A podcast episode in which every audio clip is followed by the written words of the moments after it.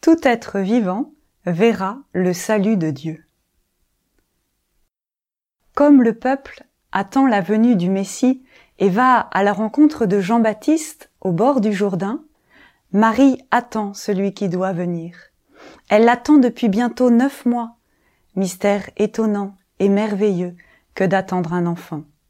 Accueillir dans sa chair un petit être nouveau et unique, sans le voir encore, le laisser prendre de plus en plus de place en nous et dans toute notre vie. Sentir sa présence, se préparer à le rencontrer face à face au jour de sa naissance. Moment merveilleux pour la femme enceinte et particulièrement unique pour Marie. Celui qu'elle porte en elle, l'univers ne peut le contenir. Celui qui pèse seulement quelques centaines de grammes dans son ventre existe de toute éternité. Celui qui grandit en silence est la parole éternelle du Père. Ce que vit Marie, c'est aussi un peu ce que nous vivons.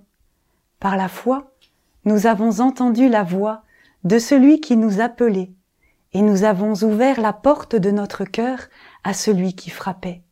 Alors, comme il l'avait promis, il est entré et a fait sa demeure en nous. C'est ce que saint Paul dit avec force aux Corinthiens, vous êtes le temple de Dieu et l'Esprit de Dieu habite en vous. Il est donc là, bien présent, invisible et silencieux. Sommes-nous attentifs à sa présence discrète, mais réelle?